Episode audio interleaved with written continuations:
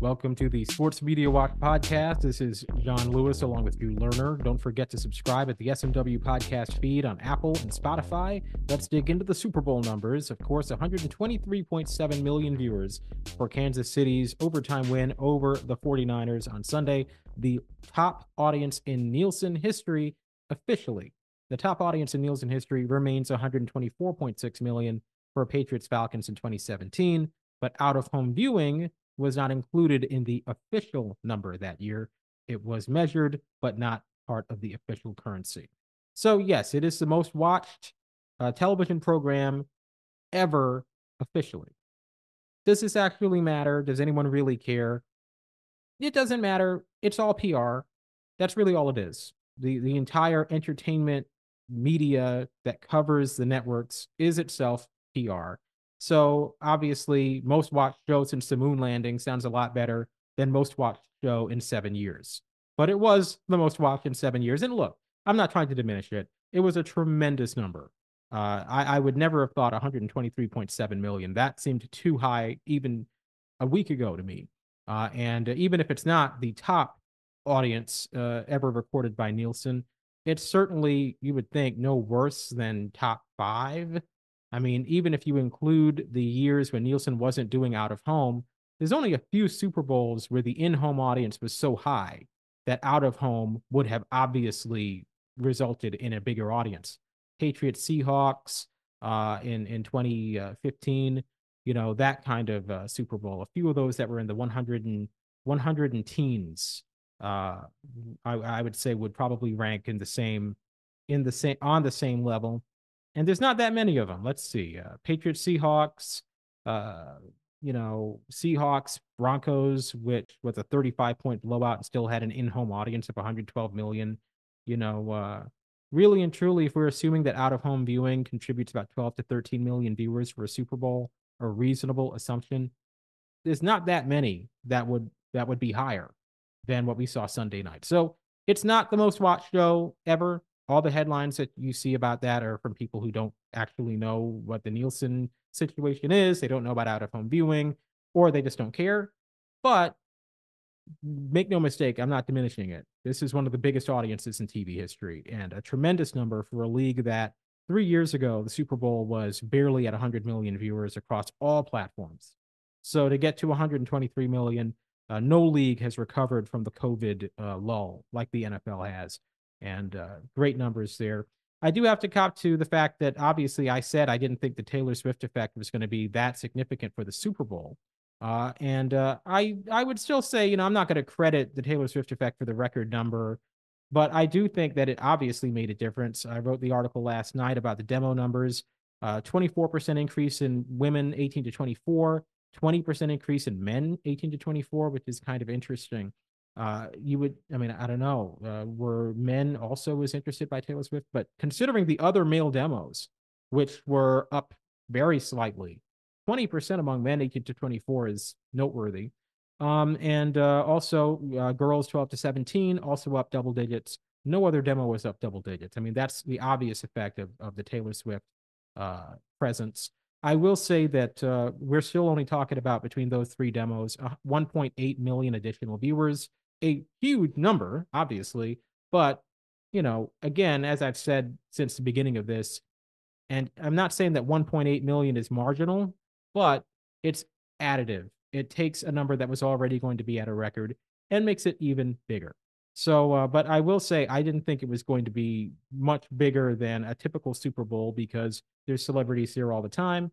Obviously, it was bigger than a typical Super Bowl in that regard. So, Drew, you were correct in your skepticism of my point last week, and I will bring you in on that note.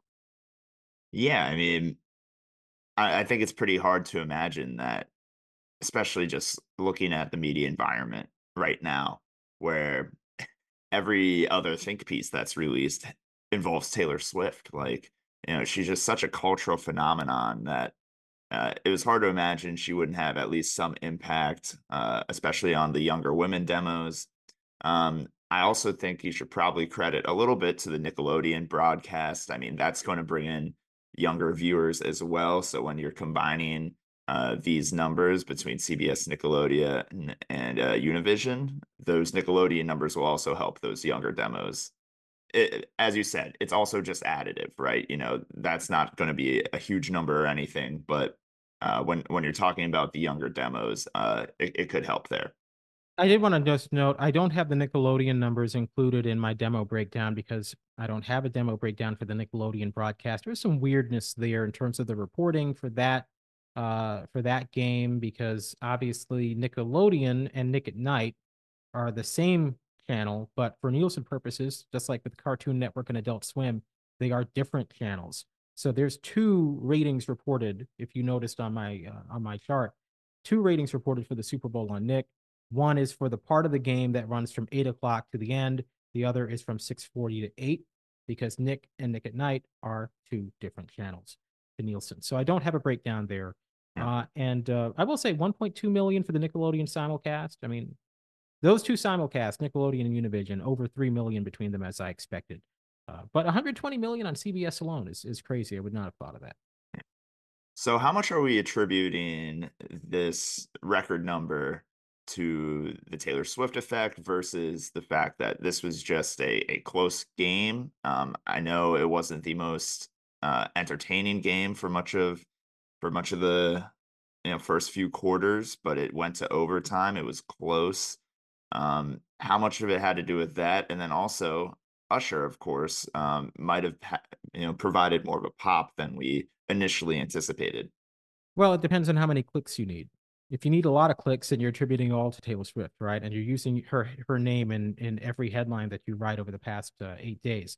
But no, to be serious, I think everything played a role. I think the game, uh, obviously, going to overtime and being the longest Super Bowl. Remember, Nielsen; these are all average minute audiences. So the longer you go at an elevated audience. And even though viewership tends to wind down by the time the game is over, it's still going to be higher in the final quarter hours than in the first quarter hours.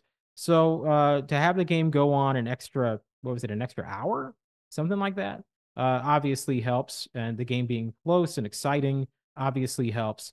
And uh, you know, obviously Usher seems to have made uh, a dent there was a lot of this, uh, you know, people really going after my demographic, um, you know, which is interesting. I noticed that Paramount Plus commercial. Why would they have Hey Arnold in that Paramount Plus commercial, right? Hey Arnold isn't on the air, hasn't been on the air in a while. Even the uh, the reboot movie they did was seven years ago. So if you're 10, you don't remember that. Um, and uh, it, it's because obviously my demographic, uh, the two cartoons in that ad, Hey Arnold and Peppa Pig, you either remember it from when you were a kid or you have a young child now who is watching it. So, look, I mean, it was interesting because the Usher thing was also going after my demo. Uh, and uh, I guess, uh, you know, maybe that was bigger with that demo than, than I would have thought.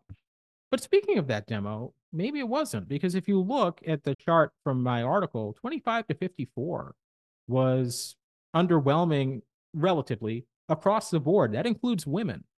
So women 18 to 24 up 24%, women 25 to 54 up 6%, which is in line with the overall increase. But 25 to 54 in women was up only 6%. In men, up 1%. Men 25 to 54, this was unchanged from last year's Super Bowl. Uh, so uh, maybe the Usher factor was not able to. I mean, I don't really know how you explain that, honestly. Yeah, it, it is interesting. You know, I think in a lot of ways, and this is going to go back to the whole Taylor Swift thing, um, for younger viewers or potential viewers, before Taylor Swift, they might have been more apathetic to watching the NFL, right? Mm-hmm. It, it just wasn't put in front of them as much. But now with, you know, the advent of TikTok and, you know, Taylor Swift kind of taking over that platform, there's just more awareness in that age bracket, the 18 to 24. It, it is interesting to see that, you know, boys 12 to 17 was also kind of right on par with mm-hmm. the average growth. I would have expected that would have been right in line with, you know, girls 12 to 17. But other than that, every single younger demographic really uh, outperformed Well, why would boys 12 to 17 not be on par with girls 12 to 17, but men 18 to 24 are on par with women 18 to 24? I mean, it would the height of stupidity, and I mean that, is to read into television ratings broad societal trends. But that's what everyone does now, right? Uh, I know there's been a lot of writing about, you know, the gender gap that's growing among younger people. And everyone lumped Gen Z into the same thing. But as we know, within generations, there are differences, right? And so maybe it is the case that boys 18 to 24, or excuse me, men 18 to 24 and women 18 to 24 have less of a gap than boys 12 to 17 and girls 12 to 17. It's an odd, it's an odd disjuncture between those uh, two age groups. Yeah, and you, you never know. It could just be sampling. Um, Yeah. th- this is all inexact.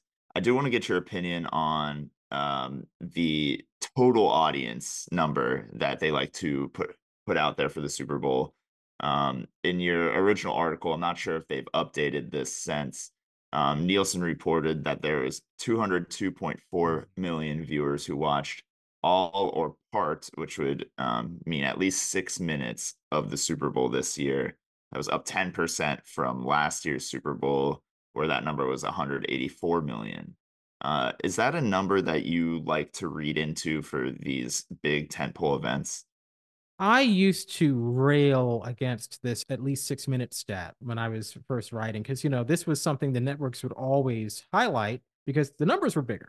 I've always thought that the at least six minute stat, six minutes to me is not that compelling. I mean, it, I guess it is. I mean, six minutes is a decent amount of time, but just because you sit down for a six minute period of time doesn't mean you're really watching the game. I will say this, though if you want a really good comparison between a single event and a series, that's probably the way to go. Because, you know, 202 million viewers for four hours is incredible. But, you know, the World Series, I would be curious, it's not 202 million. Probably, I don't know. Well, I would, I'm not going to say a number because I can't think of what it would be, but it's probably not that bad. I, I would say the gap between 123.7 million viewers in the average minute and 9 million is way bigger than the gap that I think you would see if you were comparing that 202 million to the full five game World Series, the full five game NBA Finals. I would say if you go back to 2016 or so, you know, it's entirely possible that World Series and NBA Finals, both of which went seven, were right there with the Super Bowl as far as that 202, particularly that World Series. I would say if you gave me those numbers and I saw 2016 World Series versus either the 16 Super Bowl, definitely the 16 Super Bowl, or even the 17 Super Bowl, I would say the World Series is probably neck and neck uh, on that basis. That's that's really interesting. And of course, I mean, you have the advantage of having games on multiple days Exactly. and yeah. So it's it's So not it's still not apples to apples. Yes, yes, but um that that is that would be a fascinating comparison. Um it is, you know, pretty shocking to see a number over 200 million um because that will bring you over, you know, half of the American public Yeah. that at least watch part of it. So that, that's how I I like to think about that figure. One thing we're going to see in in in the summer, NBC loves to use that number for the Olympics. So let's see what the Olympic number is over Yeah. 60 nights. Great they've point. had quite a few Olympics that have been in that 200 million range. I mean, I don't know if the the numbers will be like that this time, but keep an eye on that. One more thing I think that is necessary to cover for the Super Bowl here. Um and admittedly, Jon, you know, I was on a flight during the Super Bowl, so I did not see a single snap. I did not watch the broadcast. This is the first time in my life I can I can say that. Um, so I'm going to leave this one to you because I've seen plenty of the criticisms about the broadcast, specifically uh, our friend Tony Romo here. So, Jon, uh, what did you think about the performance of the broadcast booth? The broadcast overall was the production uh, up to snuff. Uh, wh- what were your takeaways from Sunday night's Super Bowl? Well, I'm going to echo something I said two weeks ago, which is I don't understand the person who has a problem with Tony Romo and has no problem with Taylor Swift because it's all the same thing. It's an entertainment product. The Super Bowl is not for for football fans. It's not. It's it's an entertainment show. Uh, and it's for that reason that I personally, if you gave me a choice between the Super Bowl and Week Five of Red Zone, I'm taking week five of red zone. Yeah, the stakes are lower, and certainly a great Super Bowl down the stretch is is the best thing in football. But you know, the Super Bowl broadcast is for people who probably a lot of them actively dislike football. The whole issue of expecting NFL matchup level analysis on a broadcast that has 50 million in case in, in the case of some playoff games and 124 million in terms of the Super Bowl. Who is being served if Tony Romo suddenly tones down all of the shit to be a more straight-laced down the middle analyst in the Super Bowl? Who's served? Because it's less than half of the audience that's served. The maximum NFL audience at for any given game in any given week of the season, the maximum is like 50 something million viewers. Less than half the audience that watched the Super Bowl. So if you are trying to figure out, well, let's have Tony Romo give, you know, a a a, a football focused, you know, you know, just purely analytical approach, you're not serving most of the audience. So I mean, to me, I would be lying if I said that I noticed anything with Romo. As I said before, I am a football casual. Now, I would say that I enjoy the game more than the entertainment aspects. I've never enjoyed the entertainment aspect of sports. I've always just wanted the games. Uh, but he sounded fine to me.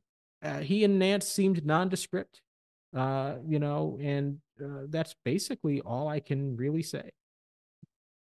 One criticism I did see come up uh, in a few places was his call on the final play in overtime, the one that won it for the Chiefs.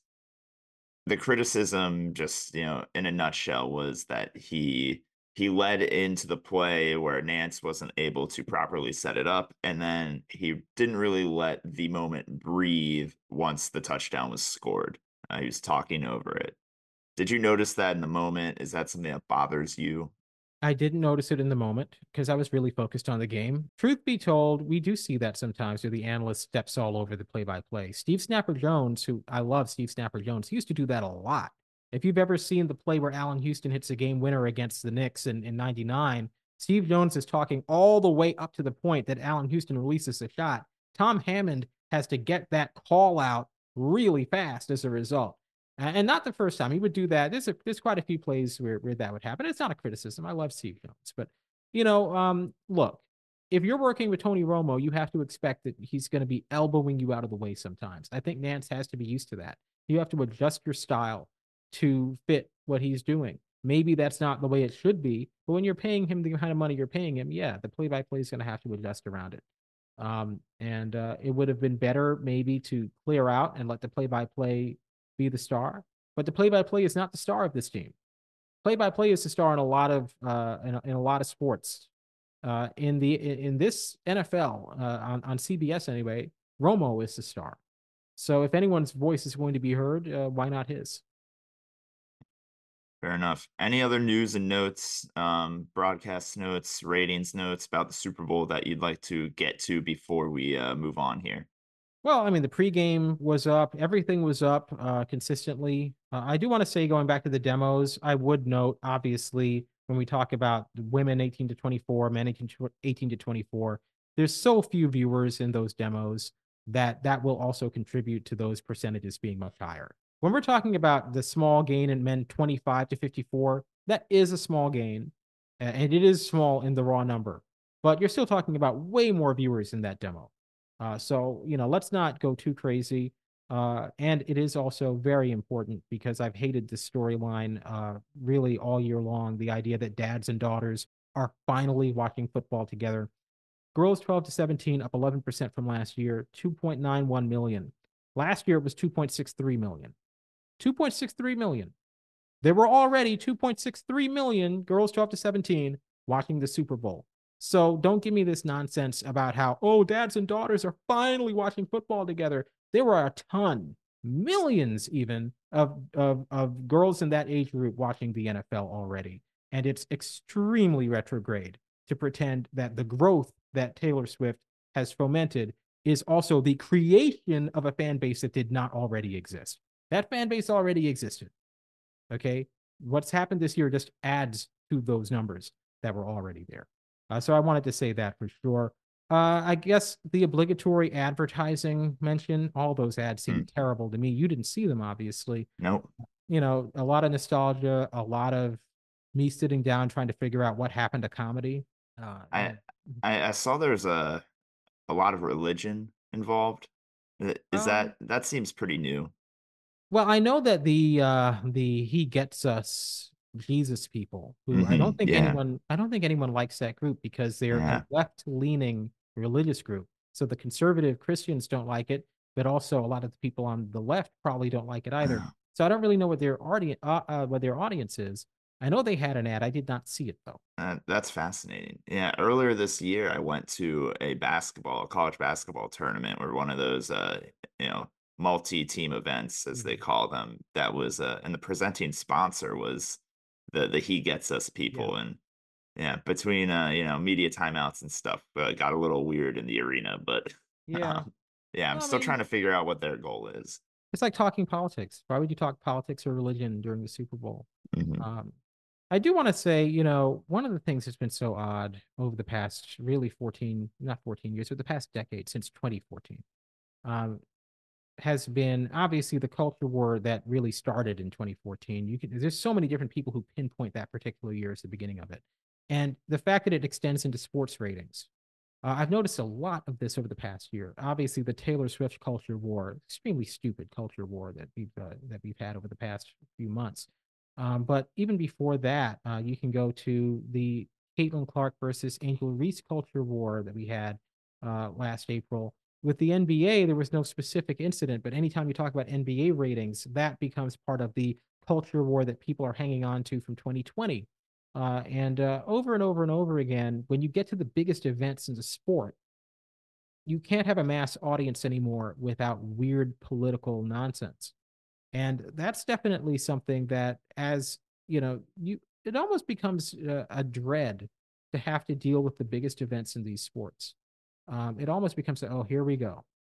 Uh, and uh, you know, there's nothing so wrong with being unpopular, because I'll tell you something. You get to the Stanley Cup final, and it's just hockey fans, and not even hockey fans. Like half the hockey fans don't watch because their team's not in it. So it's like just people who just want to watch the game and don't want to debate anything, aren't going to be weirdly angry about anything. And uh, if I don't think you can have a mass audience anymore without having political fodder, without having culture war stuff. You know how to book flights and hotels. All you're missing is a tool to plan the travel experiences you'll have once you arrive. That's why you need Viator. Book guided tours, excursions, and more in one place. There are over 300,000 travel experiences to choose from, so you can find something for everyone. And Viator offers free cancellation and 24 7 customer support for worry free travel. Download the Viator app now and use code Viator10 for 10% off your first booking in the app. Find travel experiences for you. Do more with Viator. Save big on brunch for mom, all in the Kroger app. Get 16 ounce packs of flavorful Angus 90% lean ground sirloin for $4.99 each with a digital coupon. Then buy two get two free on 12 packs of delicious Coca Cola, Pepsi, or 7UP, all with your card. Shop these deals at your local Kroger, less than five miles away. Or tap the screen now to download the Kroger app to save big today. Kroger, fresh for everyone. Prices and product availability subject to change. Restrictions apply. See site for details. This was actually a big week in sports media news, just more generally outside the Super Bowl. Yesterday, kind of being a a huge story, which is kind of what we expected. ESPN is going to be the exclusive broadcaster for the college football playoff. Um, they reached a six-year deal, according to the Athletic, um, that'll average out to about 1.3 billion dollars a year, and include all of the additional inventory uh, from the expanded playoff. Yeah. The the one note uh, here is that ESPN negotiated the uh, right to sublicense some of these games if they desired. So they could hypothetically, you know, license a, a game or two or three to Fox or CBS or anyone else that would be interested in it. But uh, at the end of the day, ESPN does own the rights. Um, what are your main takeaways here, Jon? My main takeaway is that the market is really tight. College football playoff went to market. They wanted $2 billion. I mean, maybe they didn't want it, but somebody told front office sports that 2 billion was a possibility. So there, there was some talk of that. They get 1.3 billion. You're talking about you're not even doubling your existing rights fee, despite the fact that the inventory is so much better, right? This is uh, uh, this is inventory that is now every single game is meaningful. Right now, it's a deal that includes four exhibitions that don't matter.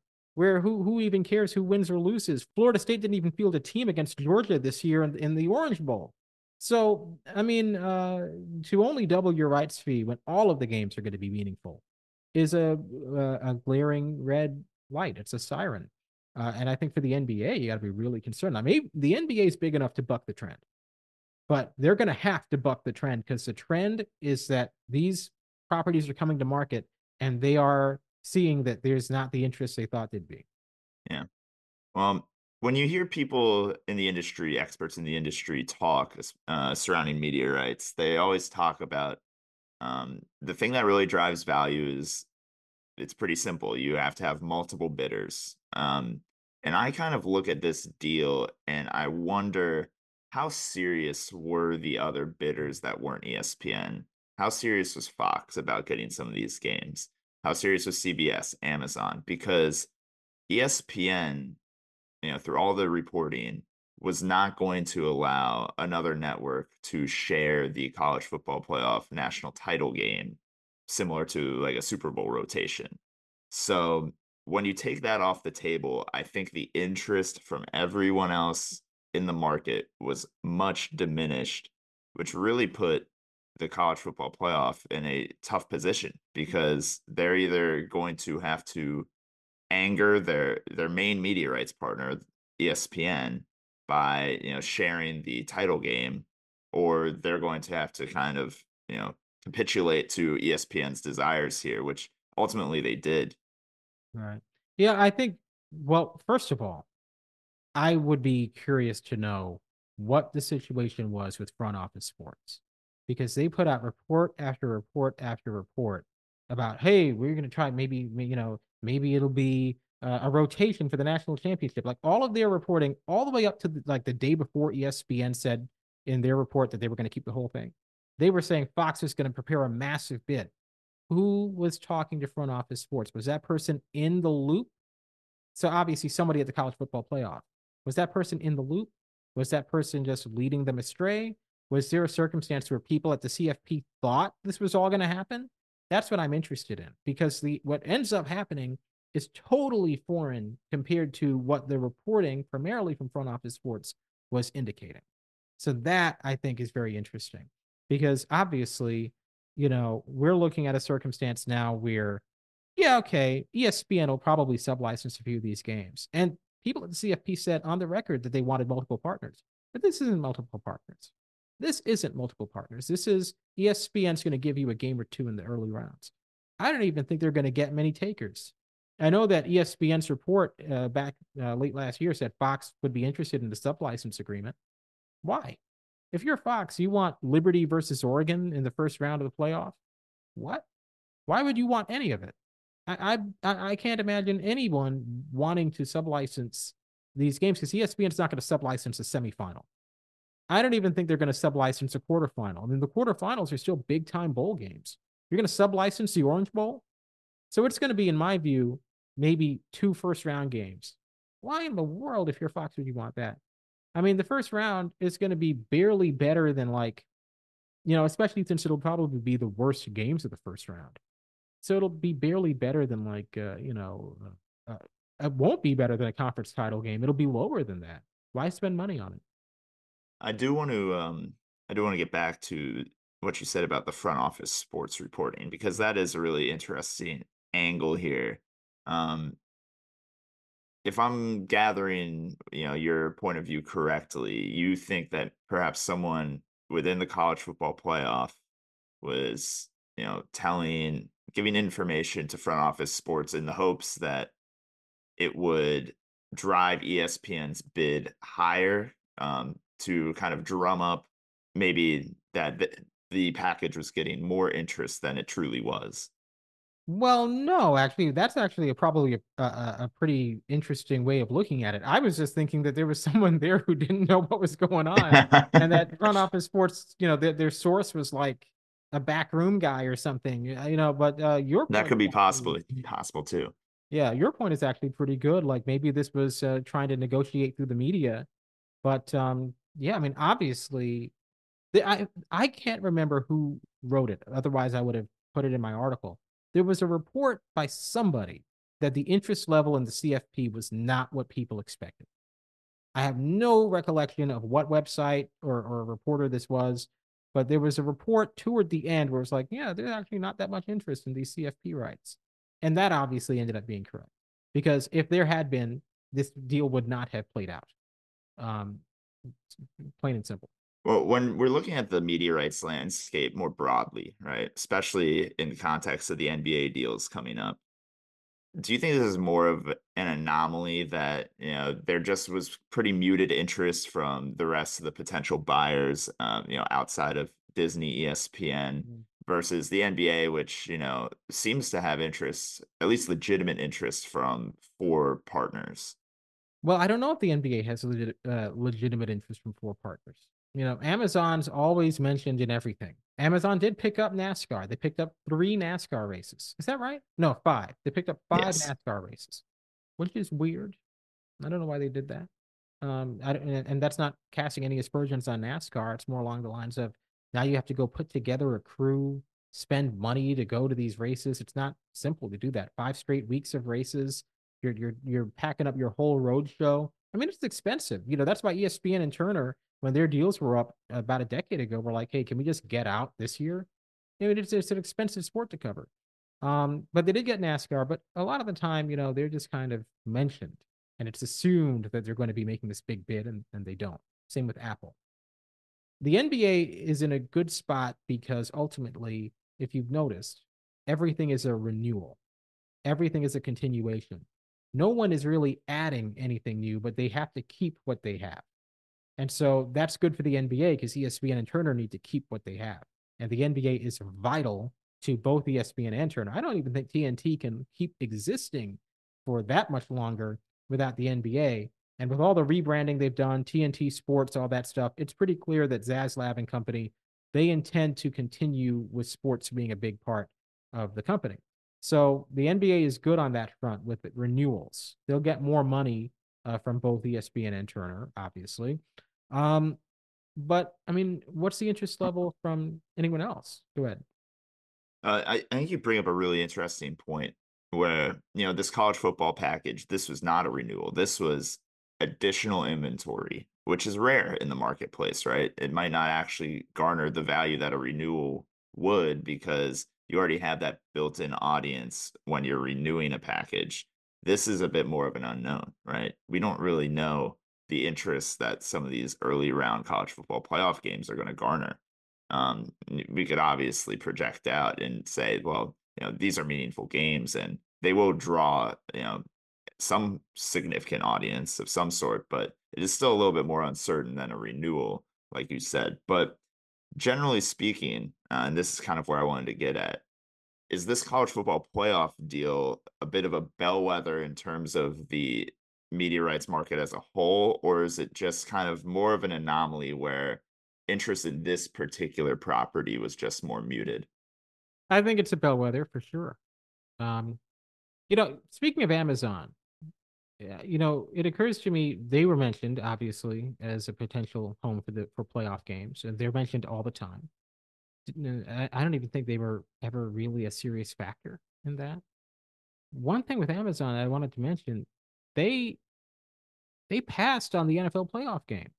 That was a shocking thing for me to read. Uh, whoever was it, I guess it was uh, Joe Flint at the Wall Street Journal who reported on the playoff game and said that Amazon was uh, was given the opportunity to air the playoff game and they passed.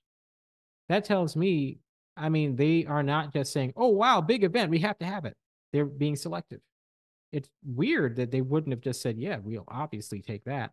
No, they they're being selective. They for them, it's like you know, it has to be the right thing the playoff, obviously, there was just not a lot of interest beyond ESPN for the price that CFP wanted. And I'll be intrigued to see with the NBA. Everyone just assumes. I know Amazon's on the record saying they're interested. At what price? Because, you know, I'm interested in, you know, buying a New York City penthouse. But what's the price?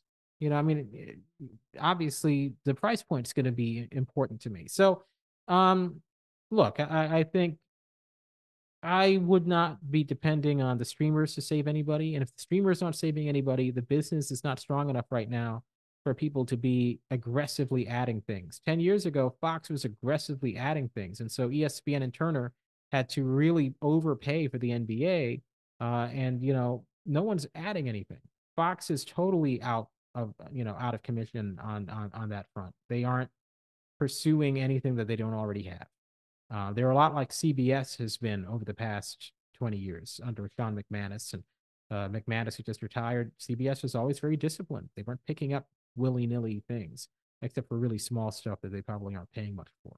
McManus will be retiring after the Masters this year, so he still does have a couple oh, months. Right. Let's not put him into the early retirement there. Well, you know, he uh, nearly ended his tenure on a pretty memorable note uh, because uh, he made the comment about the double overtime and I'm quite sure he what he must have been uh, white knuckling it because they got three seconds away from that double overtime, and he would have created unwittingly the longest lasting uh, conspiracy theory we've ever seen in sports.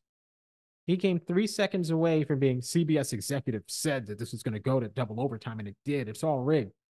You know, I mean, that was that was close. Yeah, that's actually hilarious because I I remember seeing that before the Super Bowl, and yeah, for it to get three ticks of the clock away from double overtime, that that would have fed a lot of conspiracies. That would have had a long tail.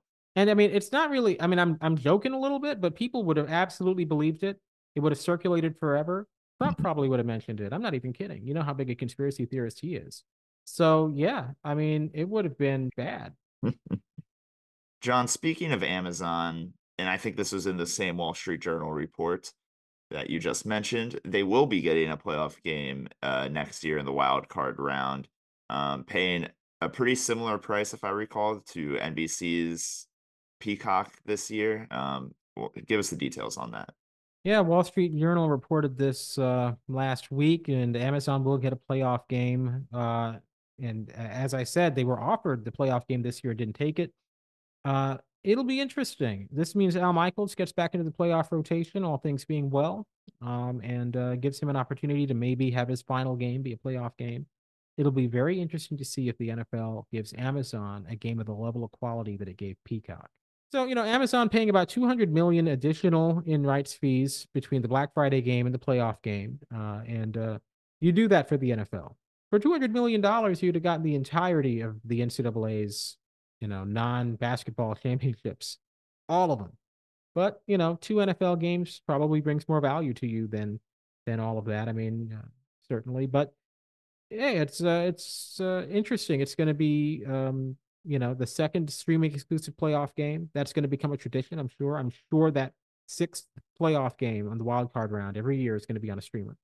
I, I will garner to say this will not get as much um, as much pushback on Capitol Hill as the Peacock game because there's a lot more people with Amazon Prime already than there are you know people with Peacock subscriptions. So I think this is going to be a bit of a smoother go at it. Um, maybe not as much outrage as we saw um, from lawmakers and then in the general public uh, about the Peacock game. Well, Amazon is a streamer, but it's not a streamer. It is something that people are familiar with. It's in everybody's lives. And so Peacock, it sounds, what is Peacock, right? People know what Amazon is. So there won't be the backlash for this. Um, now, there'll probably still be some irritation, but no backlash.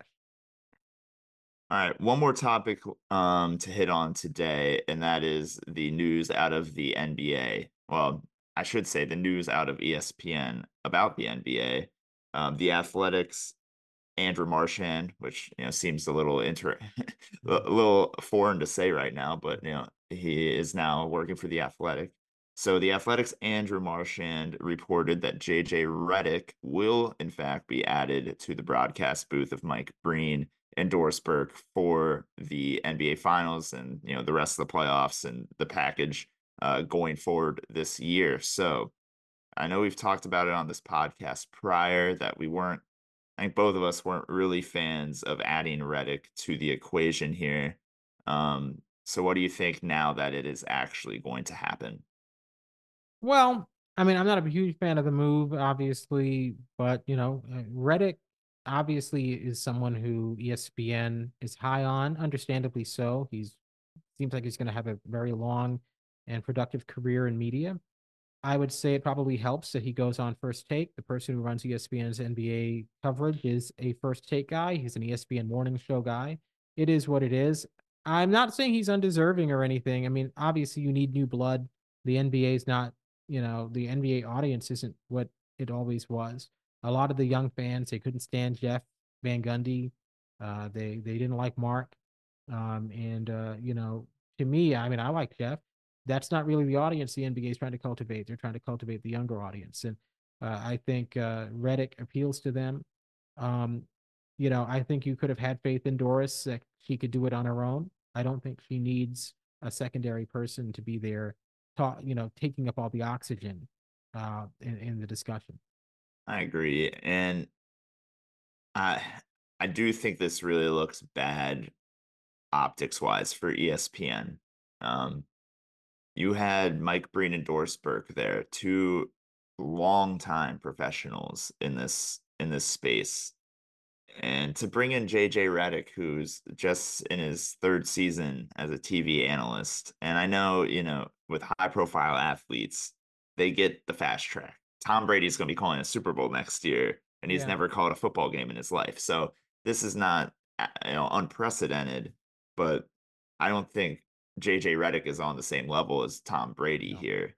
Um, he does kind of fit the profile of someone you would expect an executive to elevate quicker than others, right? Mm-hmm. He you know, he's appealing to the younger demo. He's young, uh, he's fresh out of the league, and he's like you said, a bit more of a podcaster than a TV analyst at this point. So the the reasons they're bringing him in are clear. But if I'm Doris Burke, I I I take offense to this, quite honestly. I don't think Doris is going to take offense. I mean, she's somebody who, you know, started her career 40 years ago. She's going to do an NBA finals. There's no idea of a female analyst doing the NBA finals when she started out. I'm sure she's still uh, happy for the opportunity.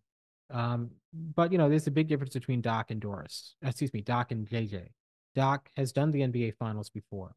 And uh, you know, JJ and I, I, I wrote this in my article has never called a game uh, or been in the studio past the second round of the playoffs. He's the first analyst where that's true for an NBA Finals since Isiah Thomas, who was not very good on NBC in his first go around. Isiah's a much better analyst now, but uh, when he started on NBC in the most watched NBA Finals uh, on record in 1998, go back and watch the 98 finals. Anyone who's seen clips of the 98 finals knows Isiah was not, he was just not at the level that he needed to be at that time.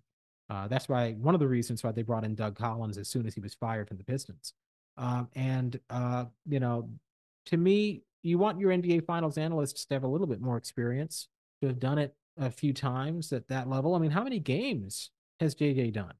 I mean, he, he he's in his third year has never worked past the second round. And um, yes, there's plenty of examples from football of analysts just going straight into the biggest game. And we know football has much bigger audiences than the NBA. But on the NBA specifically, this is a rarity. Uh, we have not seen this very often where someone just kind of starts their career and is immediately calling the finals. Yeah. Well, it'll be interesting to see how the chemistry develops between the team. Uh, I'm not. I don't want to you know, shoehorn JJ Redick into, you know, kind of being somebody that is going to dominate the conversation, kind of like we've speculated on the podcast so far. I think he is a very talented analyst. Uh, he's very engaging. Um, I've never actually heard him call a game thus far. I've only seen him in the studio and in a podcast environment. So I enjoy him on those types of shows. Uh, and it'll be interesting to see if that translates to a, a game broadcast. You know, beyond anything else, ESPN didn't have a deep enough bench to just fire Jeff and Mark. That was a ridiculous decision. Uh, they decided we're going to fire Jeff and Mark. We're going to bring in Doc Rivers and we'll be fine. Not realizing that Doc Rivers has never stayed in broadcasting for more than five minutes at a time. Uh, it was a great hire. Doc's a great analyst, but frankly, they should have brought in Doc as a secondary guy and kept Jeff and Mark.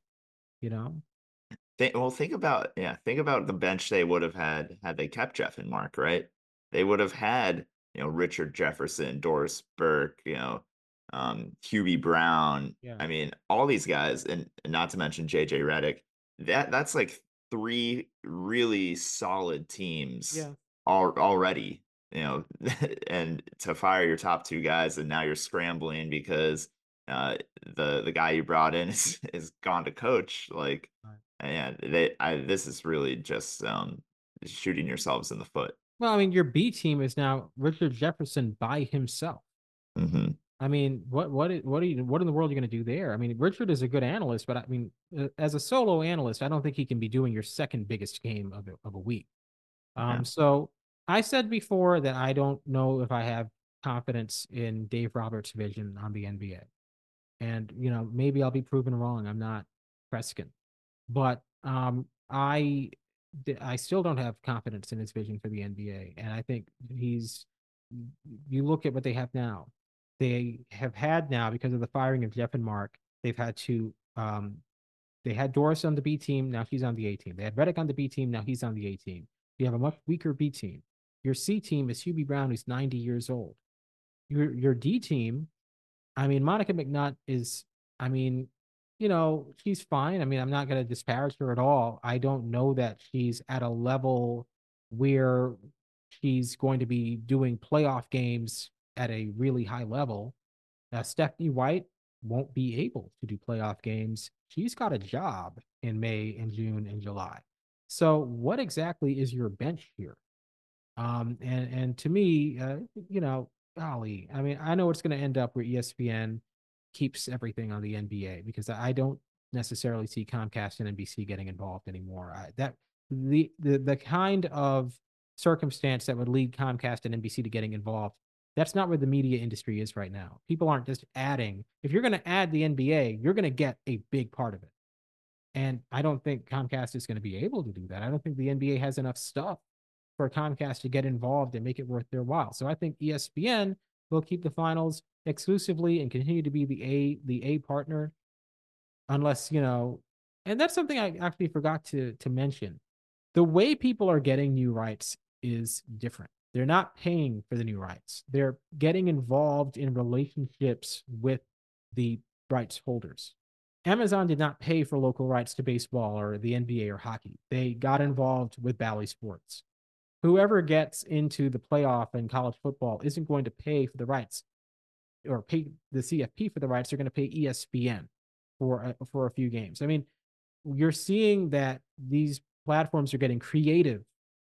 They're not getting the deals themselves. They're finding more economical ways of getting involved. And that's going to be a problem for the leagues and the NBA, uh, maybe especially now that they're on the clock coming up next month. That's that's fascinating. Do you see a similar structure um when when the NBA deals are finalized next year?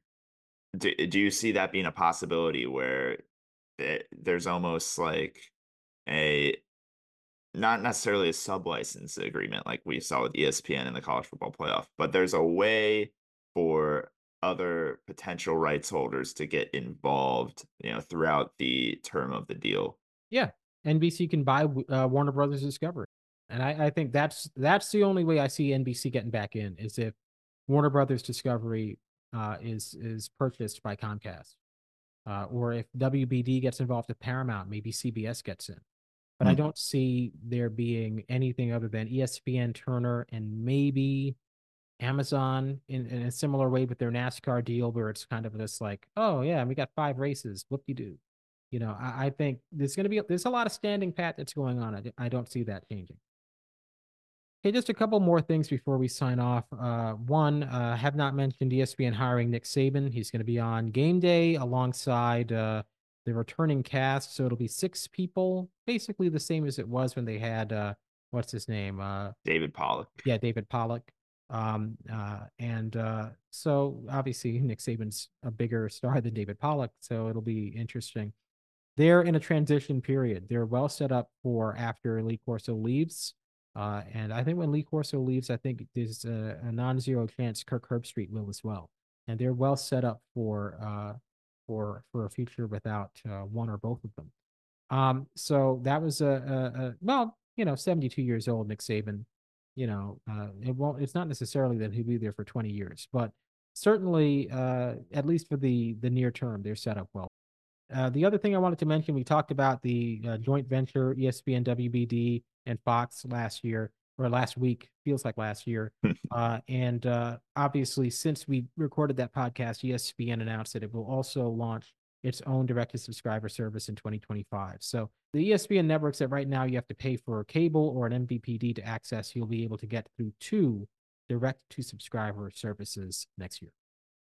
Yeah. And, you know, I wouldn't bank on this WBD Fox ESPN thing actually coming to fruition just yet. You know, I think there's still a lot of hurdles to get over, uh, a lot of I's to dot and D's and T's to cross uh, before this deal gets over the finish line. So um, I think it's probably wise of ESPN to continue going forward with their direct to subscriber plan um, outside of the this um, skinny bundle as people have been um, calling it.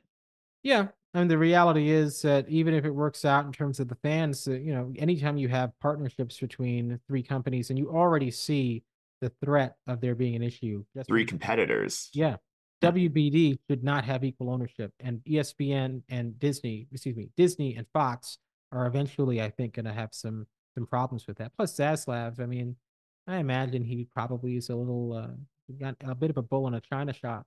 So you know, yeah, and of course, we have no idea what WBD will even be going forward. So there's a lot of questions with that. Yeah, yeah, definitely. Well, Jon, I'll, I'll tease the um the listeners on on a piece coming out, um probably either today as we're recording on Wednesday or tomorrow uh, on Thursday. Uh, you know, the reason I was not you know watching the Super Bowl this year was I was flying out to Los Angeles uh, to attend the launch of Tiger Woods' new apparel line, uh, Sunday Red. Three words, Sunday. Very um very unique experience. Got got chummy with the media at this event. Um, very glitzy, swanky, you know, glamour filled uh, event. Shockingly, um, they they actually did let me in. So uh, we we had eyeballs on the inside there. Uh, try to provide some insights to SMW's readers on that. Um, probably not going to focus too much on the launch. You know, I'm I'm not a fashionista, Jon. I'm there's no video element to this podcast, thank God. But um, you know, Jon has sees me come, you know, wearing baseball hats and hoodies pretty much every week. So fashion is not really my um my strong suit. So I'm going to stay away from that and kind of focus on you know the media coverage of the event, who was there, and why um why it was getting so much coverage. So um, stay tuned for that one. Grateful you were willing to travel on such short notice and miss the Super Bowl. That was all you know. Uh, not everyone. Uh, it it wasn't a very uh very hard decision, let me say. Yeah, yeah, and of course, uh, I myself am at least planning to go to uh, NBA All Star Weekend here coming up. Uh, so uh, maybe I'll have some interesting things to report back as well. Stay tuned for Drew's article from the Tiger Woods event. Otherwise, we will see you back here next week.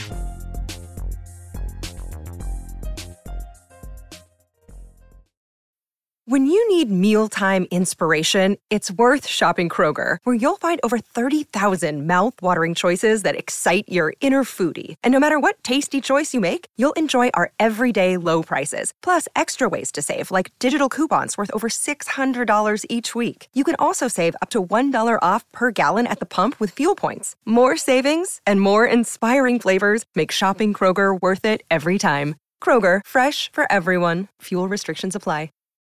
Save big on brunch for mom, all in the Kroger app. Get 16 ounce packs of flavorful Angus 90% lean ground sirloin for $4.99 each with a digital coupon. Then buy two get two free on 12 packs of delicious Coca Cola, Pepsi, or 7UP, all with your card. Shop these deals at your local Kroger, less than five miles away. Or tap the screen now to download the Kroger app to save big today. Kroger, fresh for everyone. Prices and product availability subject to change. Restrictions apply. See site for details.